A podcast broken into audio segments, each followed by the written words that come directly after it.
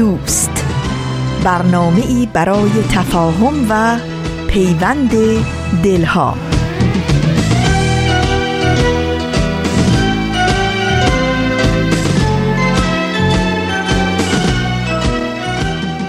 دوستان عزیز خانم ها آقایان جوانان پسرها دخترها با ها با انرژی ها روز و شبتون بخیر. خیلی خیلی خوش اومدید به قسمت دیگه از برنامه سشنبه های نقره ای.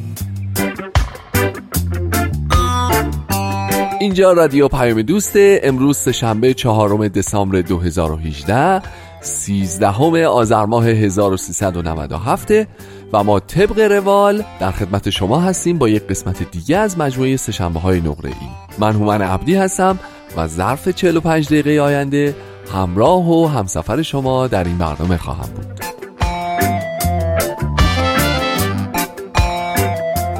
از بس این دنیا عوض بدل شده و از بس همه چی به هم ریخته ببینید ما وضعیتمون اینجوری شده که سهشنبه ها باید طبق معمول خیلی مرتب منظم بدون توجه به به هم ریختگی عالم و مسائل مربوط به اون طبق یک نظم بسیار خاص و از قبل طراحی شده ابتدای قسمت دیگه از مجموعه شعله و بعد از اون باز پخش قسمت دیگری از فصل دوم سپهر سخن رو به همراه همدیگه خواهیم شنید. از اینکه مثل هفته های گذشته همچنان با نشاط و با انرژی همراه برنامه خودتون هستید ازتون تشکر می‌کنم.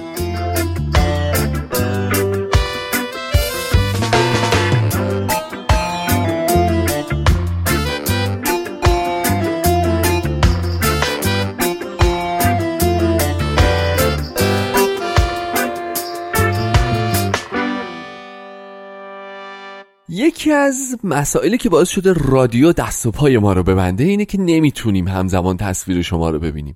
مثلا انگار همکاران ما در تلویزیون این مشکل رو ندارن. مثلا انگار اونا می‌بینن شما رو ناخداگاه ولی ما خیلی دست و بالمون بسته است. چرا دست و بالمون بسته است؟ چون وقتی نمی‌تونیم شما رو ببینیم نمی‌تونیم تشخیص بدیم که چند درصد از شماها جوونین چند درصد از شما شنوندگان با وفا و صمیمی نوجوونین چقدرتون آدم های میان سال هستید. چند درصد از شنوندگان ما از میان کودکان هستند. این رو اینجا از پشت رادیو متاسفانه نمیشه فهمید. ولی یه چیزی رو میشه فهمید. نه بیشتر. دو تا چیز رو میشه فهمید و اون اینه که اولا که شما بسیار وفادار و مهربونید. اینو از ایمیل ها و عکس هاتون نسبت به برنامه میشه فهمید. و نکته دیگه که میشه فهمید اینه که تقریبا 80 و بذار سه نه چهار نه پنج. 85 درصدتون دوران نوجوانی رو پشت سر گذاشتید. دوران نوجوانی رو به خاطر دارید. امروز می‌خوایم یه مقدار راجع به دوران نوجوانی صحبت بکنیم. ما با یک منطق و متد و روش در واقع تربیتی بزرگ میشیم یواش یواش شروع به حرف زدن می‌کنیم. بنابراین تجربه تعامل با دنیا رو از نوع و شکل دیگری میسنجیم.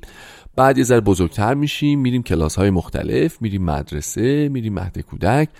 نوع گسترده تری از تعامل با جامعه رو یاد می‌گیریم در واقع وارد اجتماع میشیم و یاد می‌گیریم که محیطی که قرار درش زندگی بکنیم فقط محدود به اعضای خانواده خودمون نمیشن و بس خیلی خیلی وسیعتر و گسترده تر از این حرف با همون روش تربیتی خوب می‌گیریم و بزرگ میشیم و جلو میایم یه دفعه یه سالهای طوفانهای عجیب و غریبی میاد میره. هر روز یه داستانی هر روز یه حالی هر روز یه جور قر می‌زنیم یه جور نق می‌زنیم یه روز خوشحالیم یه روز عصبانیم یه روز غمگینیم یه روز شماها که نه البته ولی خب من در دوران نوجوانی لگت به این دیوار لگت به اون در. این چه وضعیه آخه؟ این چه رفتار زشتی بود که من داشتم در دوران نوجوانی. این جوش ها هم می‌زنه بیرون و اصلا متابولیسم بدن میریزه به هم و اصلا این وضعیه. از لحاظ ذهنی و فکری هم آدم خیلی مسیرهای متفاوتی رو طی می‌کنه. حواسش میره به اینکه الگو سازی بکنه برای خودش حواسش میره به این سمت که ببینه آینده زندگیش به کدوم سمت خواهد رفت. بررسی می‌کنه که قرار چیکاره بشه چه شخصیتی رو برای خودش اتخاذ بکنه چه منشی رو در واقع پیش بگیره از چه چیزای خوشش میاد از چه رفتارهای بدش میاد. قراره تو این دنیا چه نقشی رو ایفا بکنه و چیکاره بشه و خلاصه همه اینها با همدیگه قاطی پاتی میشن توی یه سالهایی که ما اسمشو می‌ذاریم سالهای نوجوانی رو. به درستی همه ازش به عنوان بحران نوجوانی یاد می‌کنن. میگن در طی اون سالها چون هیچ چیز سر جای خودش نیست و همه چیز رو به تکامل رو به بلوغ و رو به کامل شدن و بهتر شدنه.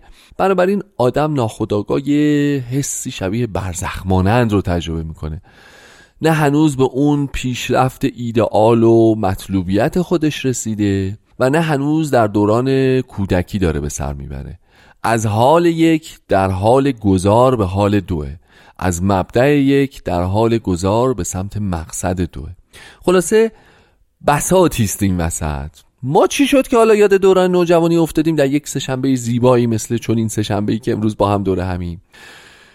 یه بحثی مطرحه در دنیا و اونم تطابق این حال هر کدوم از ما در دوران نوجوانیه با حال و روز. این روزهای جهان به این بزرگی آدمها به این زیادی کشورها به این قشنگی شنونده ها به این نازی. به به. چه شعری شد واقعا؟ بحث تطبیق شرایط امروز جهان با دوران نوجوانی رو خواهش می‌کنم خوب در ذهن بیارید متصور کنید. امروز می‌خوایم یه ذره بیشتر در موردش با هم صحبت کنیم. اگه موافق باشیم بریم یه قسمت دیگه از مجموعه شعله رو بشنویم همراه با هم برمیگردیم و بحثمون رو ادامه خواهیم داد. واحد نمایش رادیو پیام دوست تقدیم می کند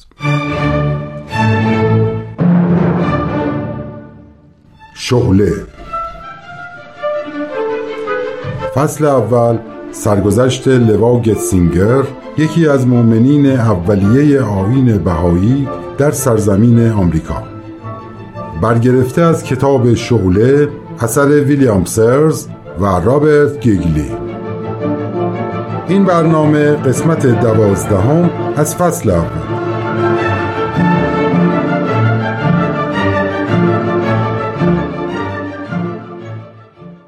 من لویزا آرورامور هستم. متولد سال 1871 میلادی در دهکده در شمال نیویورک توی آمریکا. بعدها حضرت عبدالبها به من لقب لوا یعنی پرچم عنایت فرمودن. و چون شوهرم دکتر گتسینگر بود معروف شدم به لوا گتسینگر. یک سال پس از درگذشت حضرت بهاءالله در شیکاگو نام آین بهایی به گوشم خورد. و شیفته این آین شدم و بیوقف شروع کردم به معرفی این آین به دیگران. چندی بعد جمعیتی آمریکایی و اروپایی که تعدادمون به 15 نفر می رسید پس از کسب اجازه رفتیم به عراضی مقدسه در فلسطین که حضرت عبدالبها در اونجا تحت اسارت حکومت عثمانی ساکن بودن. سال بعد هم به اتفاق شوهرم رفتیم زیارت اون حضرت.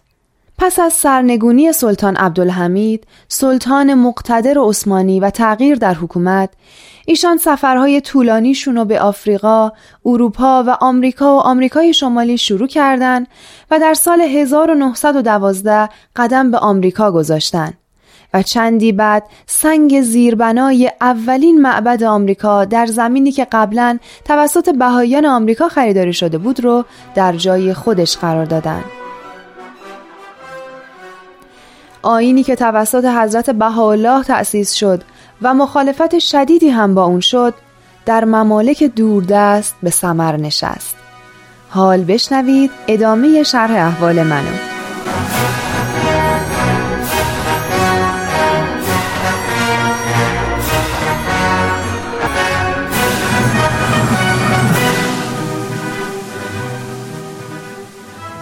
جولیت خیلی دوست داشتم. وقتی عبدالبها سفرهای داخل آمریکاشو شروع فرمود منم همراهشون باشم. ولی اون حضرت دستوراتی به من میدن که به سختی اونا رو انجام میدم. لوا. مثلا وقتی منو میفرستم به شهر دیگه که خودشون اونجا تشریف ندارن. ولی این بار دیگه دارم دیوونه میشم.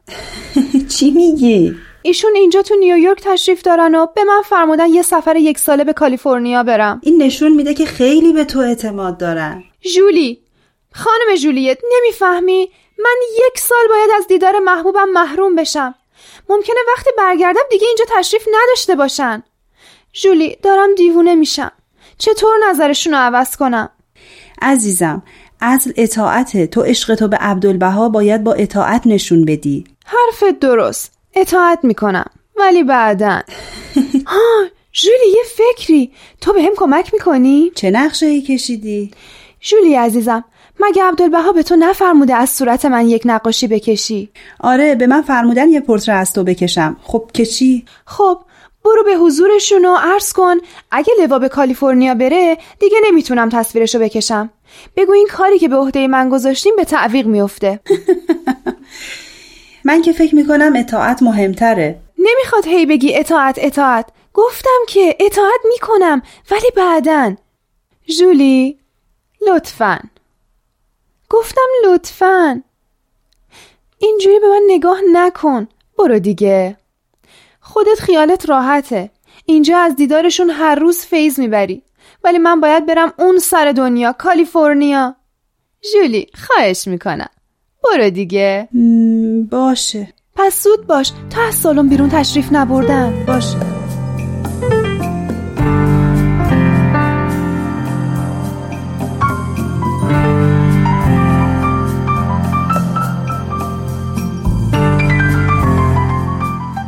چی شد؟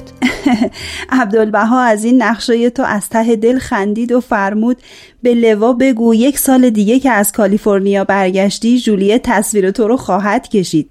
بهش بگو هرچه زودتر بره کالیفرنیا. آه هرچی میل مبارکش باشه.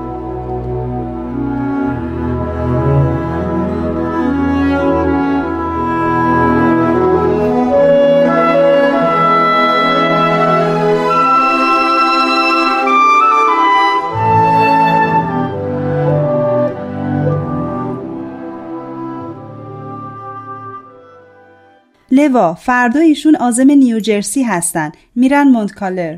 ما هم بریم مونتکلر. ببینم راه دیگه میشه پیدا کرد تا نظرشون رو عوض کنم؟ لوا مگه دیروز نگفتی هرچی میل مبارک باشه؟ آخه تو گلوم اینجام یه چیزی داره منو خفه می‌کنه. باز چه نقشه ای کشیدی؟ ببین مگه نگفتی عکسایی که چند روز پیش از عبدالبها گرفته شده آماده است؟ خب. ما بهانه خوبی داریم که بگیم اومدیم این عکس‌ها رو تقدیم کنیم تا هر کدوم که مورد تاییدشونه چاپ بشه. من چطور چنین جسارتی بکنم؟ بدون اینکه منو احضار کنن برم خدمتشون؟ جولی به چشمام نگاه کن. نگاه کن.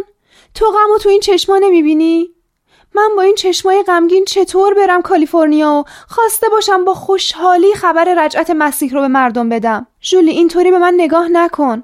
آخه جور در نمیاد. چشمام غمگین لبام خندون. جولی انصاف داشته باش. حرفم اشتباهه. قول میدم بعد از مونتکالر با خوشحالی برم کالیفرنیا. قول میدم. اینطوری به من نگاه نکن. وای که تو از صد تا جادوگرم جادوگرتری. باشه همین امشب با قطار حرکت می‌کنیم عزیزم ممنونم. بیا اون صورتتو ببوسم. نیو جرسی آماده باش که ما هم اومدیم.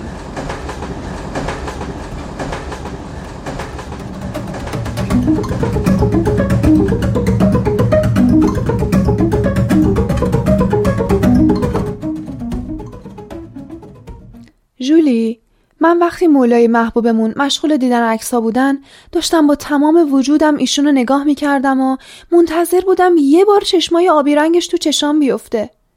ولی متاسفانه هیچ نگاهی به من نفرمود. انگار من هیچ حضوری اونجا ندارم. خیلی شرمسار شدم. جولی تو فکر می‌کنی محبت ایشون به من کم شده؟ آخه بهایی ایرانی هم از من دلخورن که امرشون رو فوری اطاعت نکردم و نرفتم کالیفرنیا. نمی‌دونم چی بگم.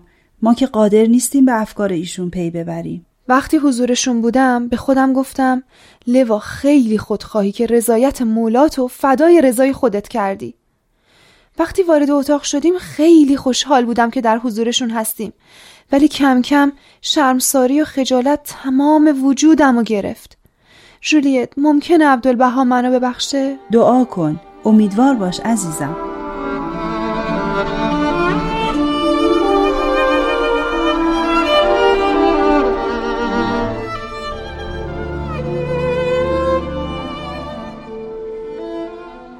یه خبر خوب واسه تو چی؟ قبل از اینکه بری کالیفرنیا باید من و تو از مونتکالر بریم نیوجرسی زیافت وحدت نمی‌فهمم زیافت وحدت چیه؟ قرار شده یک مجمع از بهاییان شرقی و غربی با حضور شخص عبدالبها تشکیل بشه. از من و تو هم دعوت شده. راست میگی؟ اوه خدای بزرگ. چه کسی منو دعوت کرده؟ همه می‌دونن که من دستور مولامو اطاعت نکردم. کی به خودش چنین جرأتی داده؟ این دستور شخص عبدالبهاست. آه خدای من. چه لطفی چه عنایتی. باورم نمیشه جولی باورم نمیشه که من بخشیده شدم. حالا از این لطف و عنایت الهی مسرور باش. زیافتم که تموم شد فورا برو کالیفرنیا. حتما میرم. حتما. دیگه بیشتر از این نباید سرکشی کرد.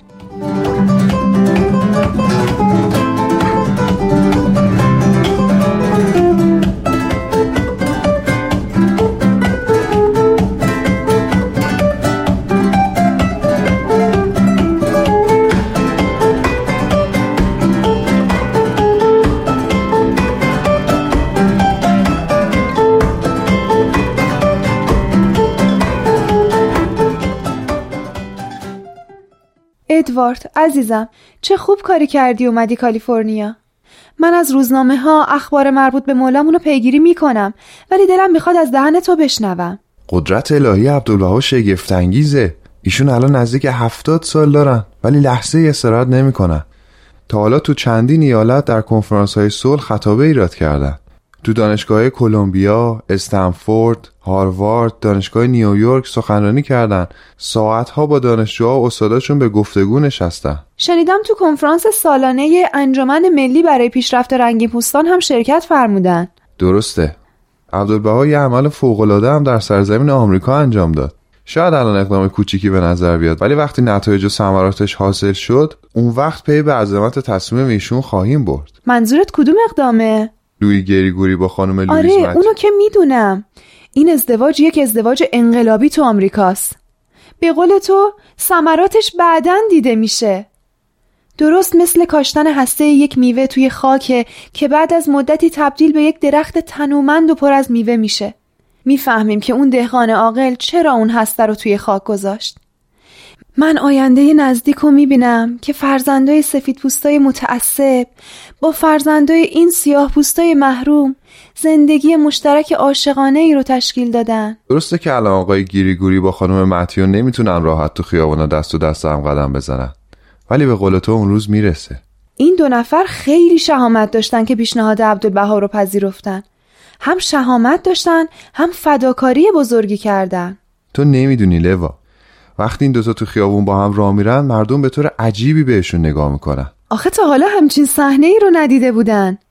این آقای لوی گریگوری خیلی مرد نازنینیه. من مدتی با ایشون در معرفی آین بهایی به دیگران همکاری نزدیکی داشتم. بذار دفترچم از کیفم در بیارم تا برات بخونم که عبدالبها چه فرموده اینجاست. در مورد ازدواج سیاه و سفید فرمودند اگر ممکن باشد این دو نژاد سیاه و سفید را در یک مجمع جمع کنید و آنچنان عشق و محبتی در قلوبشان بگذارید که نه تنها متحد شوند بلکه با یکدیگر ازدواج نمایند. مطمئن باشید که نتایجش جمعی اختلافات و مجادلات بین سیاه و سفید را زائل سازد. علاوه بر آن مشیت الله بر این امر تعلق گرفته است. این خدمتی عظیم به عالم انسانی است. قدرت مدیریت عبدالبها شگفتانگیزه. با نامه هایی که به سراسر ایران واسه بهایی ایرانی میفرسته داره جامعه ایران رو متحول می‌کنه. ایرانیا مشکل بیسوادی دارن. مشکل محدودیت زنان رو دارن. اکثرا اسیر خرافاتن. بهداشت هم خیلی پایینه. عبدالبها به بهایی توصیه هایی کرده تا بتونن به هموطنانشون کمک کنن تا از این گرفتاری ها نجات پیدا کنن. مولای محبوبمون از نه سالگی ایران رو ترک فرموده بود. ولی از اوضاع ایران به خوبی مطلعه. ایشون نه تنها ایرانو می‌شناسه از همه جای دنیا اطلاع داره و نیازاشونو می‌دونه.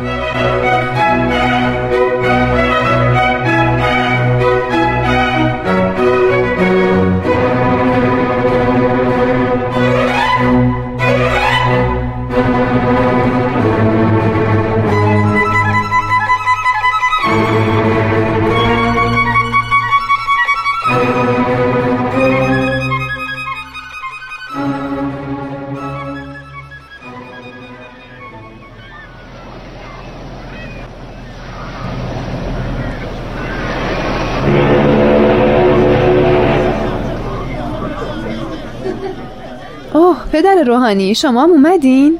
ببینین چه مسابقه بین خبرنگارا تو کشتی را افتاده. هر کسی می‌خواد آخرین مصاحبهش رو با عبدالبها بکنه. خانم گتسینگر اینقدر به من نگید پدر روحانی. درست من یه موقعی کشیش بودم ولی زیارت عبدالبها منو منقلب کرد. حقایقی رو برام روشن کرد که الان یک بهایی هستم که تصمیم گرفتم تا آخر عمر خودم وقت و آین بهایی کنم. چشم پدر. او ببخشید. چشم آقای کلبی آیواز اوه روز به خیر آقای کلبی آیواز.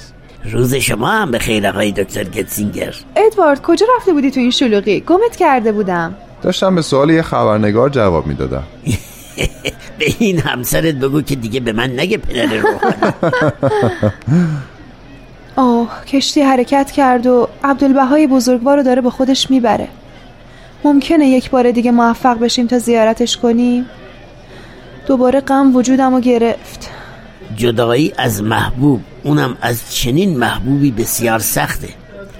ولی باید مسرور باشیم که این سفر عبدالبها بسیار پربرکت بود. درسته شخص عبدالبها از این سفر به نظر راضی می‌رسید. بله مهم اینه.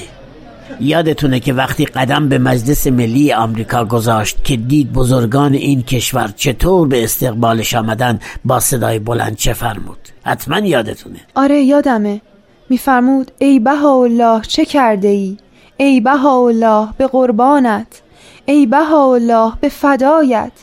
ایام را به چه مشقت و بلا گذراندی؟ چه مصائبی تحمل فرمودی؟ آخر چه اساس متینی نهادی و چه علم مبینی بلند نمودی؟ منم میگم عبدالبها جانم به فدایت. اوه تشریف آوردن کنار نرده کشتی. بدرود مولای من بدرود! امیدوارم از من راضی باشی و دوباره منو بپذیری.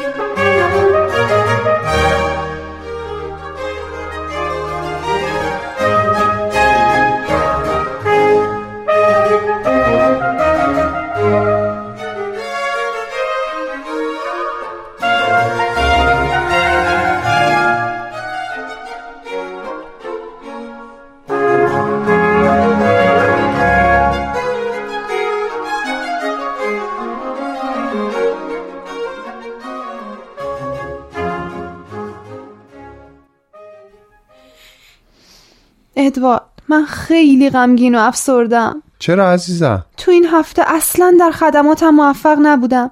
نتونستم اونطور که باید و شاید آین بهایی رو به دیگران ابلاغ کنم. الان چند ماهه که عبدالبهای عزیز آمریکا رو ترک کرده و به فلسطین برگشته. از روزی که ما رو ترک فرمود همش دعا خوندم که خدمتی شایسته انجام بدم. ناامید نباش. تو هر قدمی که برمیداری واسه بهاءالله و پیشرفت آین بهایی. من فکر می‌کنم بیشتر از اینا می‌تونم خدمت کنم. ولی دیگه نمی‌دونم چطور.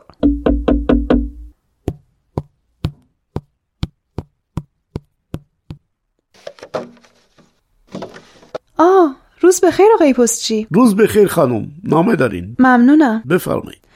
وای تمرش از فلسطینه. اوه ممنونم آقا. روز بخیر خانم. روز بخیر. ادوارد از فلسطینه.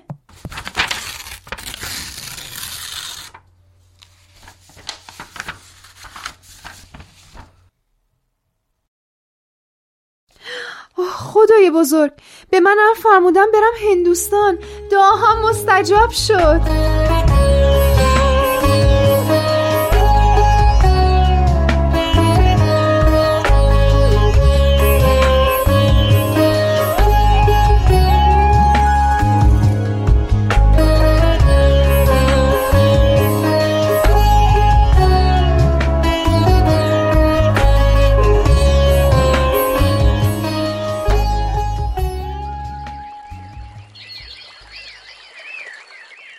دکتر یونس خان. بله خانم گتسینگر عزیز. الان من حدود هفت ماهه که از هند برگشتم و اینجا در عراضی مقدسه هستم. عبدالبها از سفر من رضایت داشتن. چند بار حضورشون عرض کردم که می‌خوام شهید بشم. می‌خوام خونم در راه این آین بر خاک ریخته بشه. کجا برم؟ ولی بار اول که شنیدن فقط خندیدن و با یک محبتی به من نگاه کردن که متوجه نشدم خواستم قبول شده یا نه. ولی بار دوم فقط سکوت فرمود. دیگه روم نمیشه اصرار کنم. من از چند نفر از بهایان اینجا خواهش کردم خواسته من حضور حضرتش عرض کنن. حالا هم می‌خوام مزاحم شما بشم. میشه شما هم تقاضای منو مطرح کنین؟ خانم گتسینگر اینقدر که شما اشتیاق شهادت دارید دوستان برای اینکه به آرزوتون برسید و اینقدر مزاحمشون نشید همگی ادعا می‌کنن که به آرزوتون برسین و شهید بشین. ازشون ممنونم. خانم گتسینگر شما گرچه زنده هستین ولی من مطمئنم که شهید به حساب میایید چون تمام زندگیتون وقف آین الهیه. ممنونم برادر روحانی عزیز. آخرین قسمت از شرح احوال منو هفته آینده بشنوید.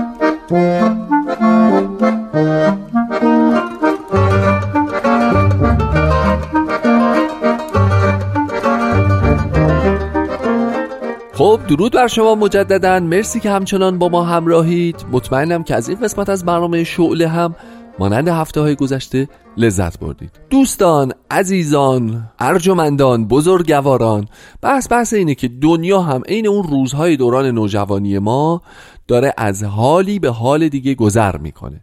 داره یک دوران انگار کودکی رو پشت سر می‌ذاره و پیش روش افق بسیار روشن جوونی و بالندگی و نیک خسالی رو داره و داره به سمتش حرکت می‌کنه. دقت کردید هر چیزی که تا الان بوده و قراردادهای انسانی بوده و جزو مشخصات خوب یا بد بوده مرزهاش داره جابجا جا میشه. انگار عالم به هم ریخته.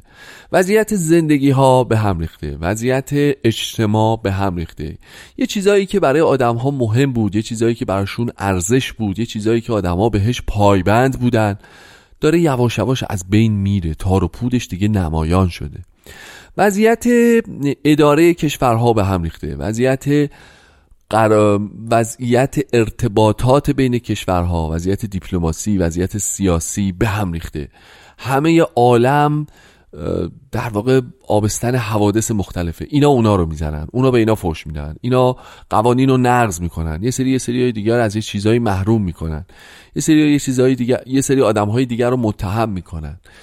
اصلا دنیا می‌بینید آشوبه. فقط کافیه نیم ساعت آدم جلوی اخبار بشینه.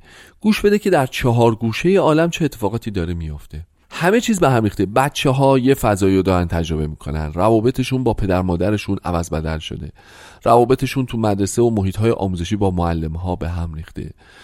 آدم ها وفاداری هاشون و پایبندیشون به عهد و پیمان هاشون زیر سوال رفته نخنما شده. خلاصه دنیای اطراف وقتی با دقت بهش نگاه می‌کنیم آشوبی شده بیا ببین. ولی ولی فراموش نکنید که پیروان آین باهایی مطمئن هستند که این بخش یک ماجراست. یعنی بخشیه که داره به سمت تخریب و نابودی و به هم ریختگی و بی انضباطی و در هم تنیدن مرزها پیش میره. اما معتقده که از اون طرف یه نیروی قوی دیگه هم داره به موازات کار می‌کنه و داره زیر ساختها رو آماده و آماده و آماده تر می‌کنه برای اینکه روی این مخروبه ها در واقع امارت جدیدی بنا بگذاره. اما اهل بها یا بهایان می‌دونن که همزمان و به موازات این نیروی مخرب نامنضبط به هم ریخته یک نیروی آرام رو به جلوی رو به پیشرفت با نگاهی به آینده هم داره پیش میره و اون نیروی سازنده است. اونه که داره کمک می‌کنه که همه ما نگاه جدیدی پیدا بکنیم رویکرد جدیدی پیدا بکنیم و به دنیای اطرافمون با یک فرمت با یک رویکرد نوینی در واقع بنگریم و سعی بکنیم که دنیا رو گلستان بکنیم در واقع. ببینید چقدر اتفاقات خوب در حوزه محیط زیست یواش یواش داره میفته چقدر نگهش آدم ها نسبت به همزیستی آدم ها داره عوض میشه نسبت به برابری حقوق خانم ها و آقایون خیلی خیلی اتفاقات خوبی داره در عالم میفته همزمان با اینکه اون طرف آشوب و کشت و کشتار و به هم ریختگی و جنگ و جدل و دعوا و به هم ریختگی و به هم زدن همه نظم های کنونی جهانه. حالا این بحث اینجا داشته باشین بریم یه قسمت دیگه از بازپخش فصل دوم سپر سخن رو بشنویم برمیگردیم باز با هم صحبت خواهیم کرد.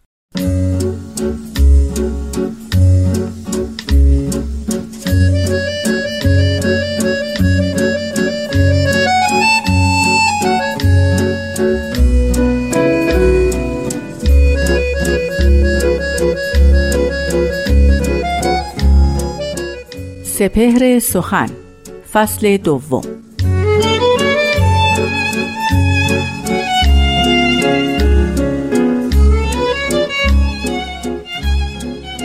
هزار دشمن امر می کنند قصد حلاک گرم تو دوستی از دشمنان ندارم باک.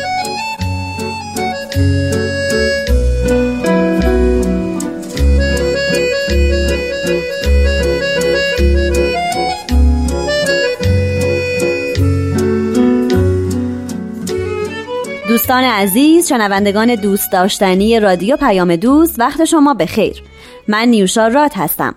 به دومین فصل سپهر سخن خوش اومدین. همونطور که خاطرتون هست ما در فصل اول پرداختیم به آثار حضرت بهاءالله پیامبر بهاییان و این فصل اختصاص داره به آثار حضرت باب مبشر دیانت بهایی.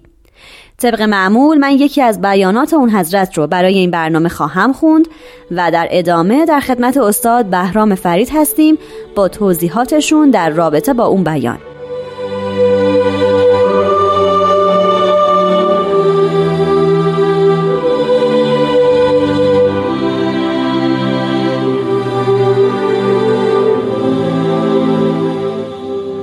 حضرت باب میفرمایند قلوب مؤمنین و مؤمنات را بلا حق محزون نمودن اشد است از تخریب بیت الله. و قسم به حق که امروز منم بیت الله.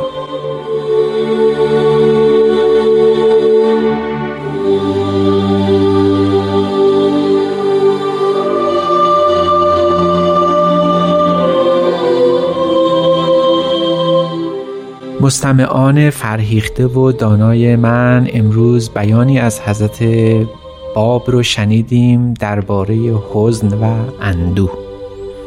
شاید موقعی که حضرت باب این نامه رو برای محمد شاه می نوشتند صحبت از اسارت خودشون به میان نیاوردن شاید از یک حقیقت بزرگ در هستی ما پرده برداشتن و اون عبارت است از اینکه یک انسان جوهره انسانیت اوست در تسریر قلوب شاد کردن قلب ها شاید به روزگار ما آدمی چندان متوجه اعمال و رفتار خودش بخصوص در تأثیری که بر دیگران می‌گذاره نباشه. بسیاری از سخنها و اعمال ماست که نه تنها رائحه محبت از او نمیوزه گاهی اوقات برعکس سبب حزن و کدورت و اندوه دیگری میشه.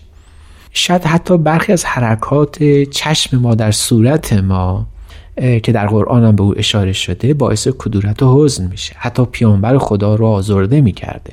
تا چه برسه به اینکه این چنین حرکت هایی چنین اعمالی آدمی رو دچار حزن و اندوه بکنه.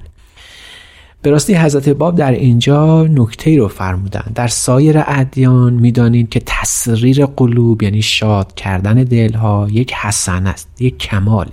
خودش یکی از اوصاف اخلاقی دینه. اینکه دل کسی رو شاد کردن و دل کسی رو به دست آوردن در همه ادیان توصیه شده. به راستی واقعا چگونه می‌توان خانه ای ساخت با چه شکوه و جلالی ولی از خانه اصلی که قلب انسان مؤمن هست چش پوشید. چقدر کاخها می‌توان برافراشت و چقدر از اینا تو رو میشه درست کرد. اما از این حقیقت غیبی که واقعا دل آدمی ارجع و اشرف و اعلا و اجل از هر ابنه است چش پوشید. براستی کدام مهمتره؟ قلب یک انسان یا خانه هایی که چندین طبقه در آسمان ها سر برافراشته باشه؟ حضرت باب افسون بر این که توصیه می‌کنن که مبادا مؤمن به ایشون متدین به دین ایشون کسی رو بخواد محزون بکنه اندوهگین بکنه به یک حقیقت عجیبی اشاره می‌کنن که این اون نکته حساس ماجراست و حضرت باب رو به عنوان یک تحول دینی به جهانیان میشناسونه و اون این است که محسون کردن دل رو نه تنها هم ردیف با کعبه خدا و بیت الله قرار میدن بلکه با نفس مظهر ظهور یا پیانبر خدا یکسان میشمارن. امروز میفرمایند محسون کردن فقط این نیست که کسی رو محسون بکنید دلی بشکنید یا اینکه کسی رو اندوهگین بکنید آزرده خاطر بکنید. امروز حتی این نیست که چنین دل شکستنی تخریب خانه خدا باشه.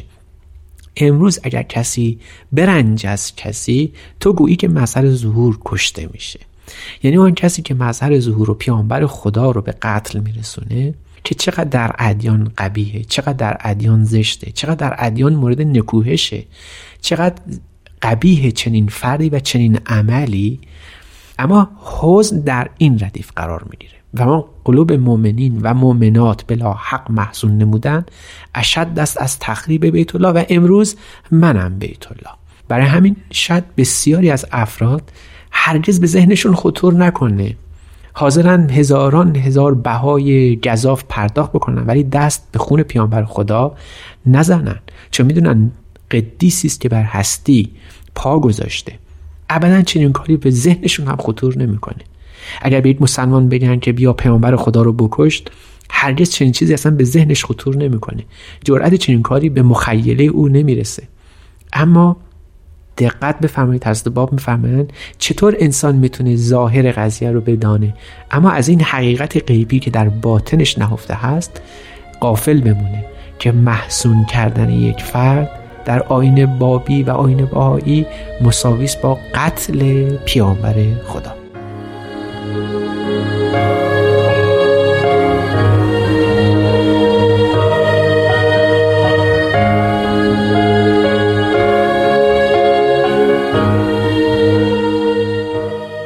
شنوندگان عزیز دریافتیم که محسون کردن قلوب مؤمنین و مؤمنات کاری است بدتر از قتل پیامبر خدا. هم ردیف با قتل پیامبر خدا. یعنی اون کسانی که امام حسین رو کشتن که ننگ ابدی بر خود خریدن اگر مورد نکوهش بسیاری قرار گرفتن اگر برای چند لحظه تصور بکنن که شاید ناراحت کردن و اندوهگین کردن یک فرد مؤمن بلا حق بدون که حق او باشه همون مجازات و مکافات همون اسیان رو داره و متوجه میشن که چه چقدر باید در اعمال چقدر در گفتار حتی چقدر در پندار باید آدم مراقب باشه. هم در فکرش هم در عملش و هم در رفتارش مراقبه کنه که مبادا مبادا مبادا عملی از او صادر بشه سخنی از زبانش جاری بشه که سبب حزن و اندوه دیگری بشه. حضرت باب یک نکته عجیب دیگه رو هم اینجا مطرح می‌کنه و این در تاریخ اسلام البته بی‌نظیره. اونجا حضرت باب می‌فهمن قلوب مؤمنین و مؤمنات یعنی حتی زن رو هم در کنار مرد قرار میدن به یکسان. چیزی که در تاریخ اسلام اون موقع اصلا سابقه نداشته در زمانی که حضرت باب دین خدا رو برای مردم ایران و کل جهانیان به عرصه شهود آوردن ایرانیان شیعی معتقد بودند که زنان چهره چندان مطلوبی ندارن زنان چون ناقصات عقل و دینن چرا مردان ره ایشان گزینن چنین تلقی از زن او رو نصف مرد می‌دونسته. ولی حضرت باب اینجا می‌فهمن مؤمن و مؤمنات. یعنی زن و مرد فرقی نمی‌کنه. حضرت باب در یکی از آثار خودشون توصیه می‌کنن که حتی باید به همسر خود بی نهایت مهربان بود. چنین چیزی در اسلام سابقه نداشته و حضرت باب به این جهت یک تحول بسیار عمیقی در تاریخ دینداری به وجود آوردن. یعنی زن مؤمن مثل یک مرد مؤمن در سوق واحد قرار دارن در مقام واحد قرار دارن. و اگر این زن همسر آدمی باشه جز سخن شیرین در او درباره او در هیته او در زندگی او نباید به میان بیاد. بنابراین دوست داشتن همسر یکی از فضائل دیانت بهایی است برای شخص مؤمن از سوی دیگر حضرت باب در این بیان مبارک میفرمایند که قلوب مؤمنین و مؤمنات بلا حق محزون نمودن اشد است از تخریب بیت الله. برای اینکه ما درست متوجه بشیم در بیان فارسی یکی از آثار حضرت باب یعنی ام کتاب ایشون این رو جزیه نقدی هم براش قائل هستم میفهمون من یحسن نفسا متعمدن فلهو تسعت عشر مسقالا من از یا اگر کسی کسی رو محزون کرد بعد 19 مسقال طلا جزیه پرداخت کنه. جزای کارش رو باید پرداخت کنه به مجازات برسونه. اگرچه این حکم در دیانت بهایی عفو شده اما از جزای اخروی اون عف نشدن افراد. یعنی اینکه در دینات بابی از اونجایی که باید مستاقی برای اون میزانی برای هر عملی تعیین بشه حکم ها رو مطابق با جزیه طلا مقرر فرمودن. از جمله همین حکم است. وقتی یه فردی فکر بکنه که در این عالم با اندوه کردن کسی محزون کردن کسی باید 19 مسقال طلا به ازای هر یک بار پرداخت بکنه وقت می‌بینید چقدر جهان چقدر تغییر می‌کنه چهره عالم چقدر او باید پرداخت بکنه چقدر مراقب هست. وقتی که پرداخت نقدی و مالی این چنین تأثیری در ذهن و روان آدمی داره در مراقبت از خود چطور می‌تونیم انتظار داشته باشیم که همردیف کردن محسون کردن یک نفر با قتل مظهر ظهور پیامبر خدا این نمی‌تونه دقت تاثیر داشته باشه. بنابراین این رو نماد آن دونستن. یعنی یک جزیه مادی برای یک حقیقت انسانی مقرر فرمودن تا آدمی بفهمه که شاد کردن دلها عالی ترین فضیلت انسانه و محسون کردن دلها و قلبها پرمنقصت ترین یا به عبارت دیگه پر اسیان ترین کاری است که آدمی می‌تونه در روی هستی انجام بده. فل حقیقه از دیدگاه عرفانی و روانشناسی هم وارد بشیم. محسون کردن افراد فروپاشی هستی است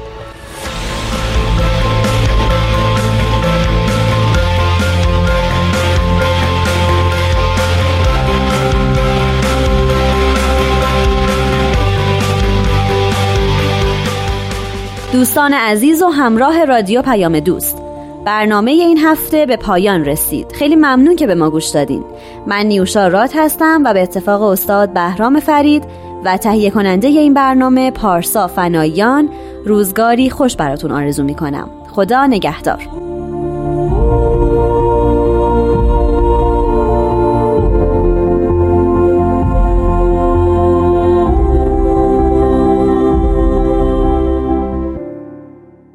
دوستان اون چیزی که امروز در موردش صحبت کردیم اینه که جهان به این فرمول رسیده که اون چیزی که از قبل براش تعریف شده بوده و سالهای سال کار کرده و سالهای سال روابط انسانی بر اساس اون بنا نهاده شده بوده دیگه شاید به درد درک و دریافت و بلوغ و رشد و اندیشه بشر امروزی خیلی نخوره و ما در حال گذار از اون نظم و سیستم قبلی به یک نظم و سیستم جدید هستیم. این دوران دورانیه که با رنج و عذاب و کشمکش و عصبانیت و هرس خوردن و ناراحتی همراهه. ولی خوبیش اینه که نگاهی به آینده داریم که نشون میده که چطور داره به سرانجام خیر پیش میره و در نهایت این کشتی طوفان زده به سرمنزل مقصود می‌رسه. مهم اینه که هر کدوم از ما پرچمدار بهبود و اصلاح این عالم باشیم. چند تا مثال تو قسمت قبلی خدمتتون عرض کردم. ببینید چقدر نگرش آدم ها به تربیت بچه ها و نقشی که بچه ها قرار در آینده ایفا بکنن عوض شده. نسبت به محیط زیست نسبت به ارتقاء روحانی نسبت به عبادت خداوند صبح نسبت به همه چیز داره دیدگاه ها عوض میشه و اینها همه و همه و همه و همه قطعات کوچیکی از یک پازل بسیار بزرگن که در نهایت سازنده خبرهای خوب و دنیای خوبتری برای ماست. راجع به این فکر کنیم که این جریان سازنده به کمک هر کدوم از ماها چطور می‌تونه به این حرکت مستمر و آروم خودش ادامه بده و هر کدوم از ما چطور می‌تونیم کمک بکنیم که زودتر قطعات این پازل کامل بشه. به این و به دوران بلوغ مفصل فکر کنید. نظراتتون رو در صفحه فیسبوک رادیو پیام دوست با ما و سایر شنوندگان عزیز هم لطفا در میون بگذارید. وقت برنامه امروز تموم شده. از اینکه این هفته شنونده ما بودید و همراه ما ازتون تشکر می‌کنم و امیدوارم که روزها و ساعت خوشی تا هفته آینده در پیش رو داشته باشید. خدا نگهدار دوستان.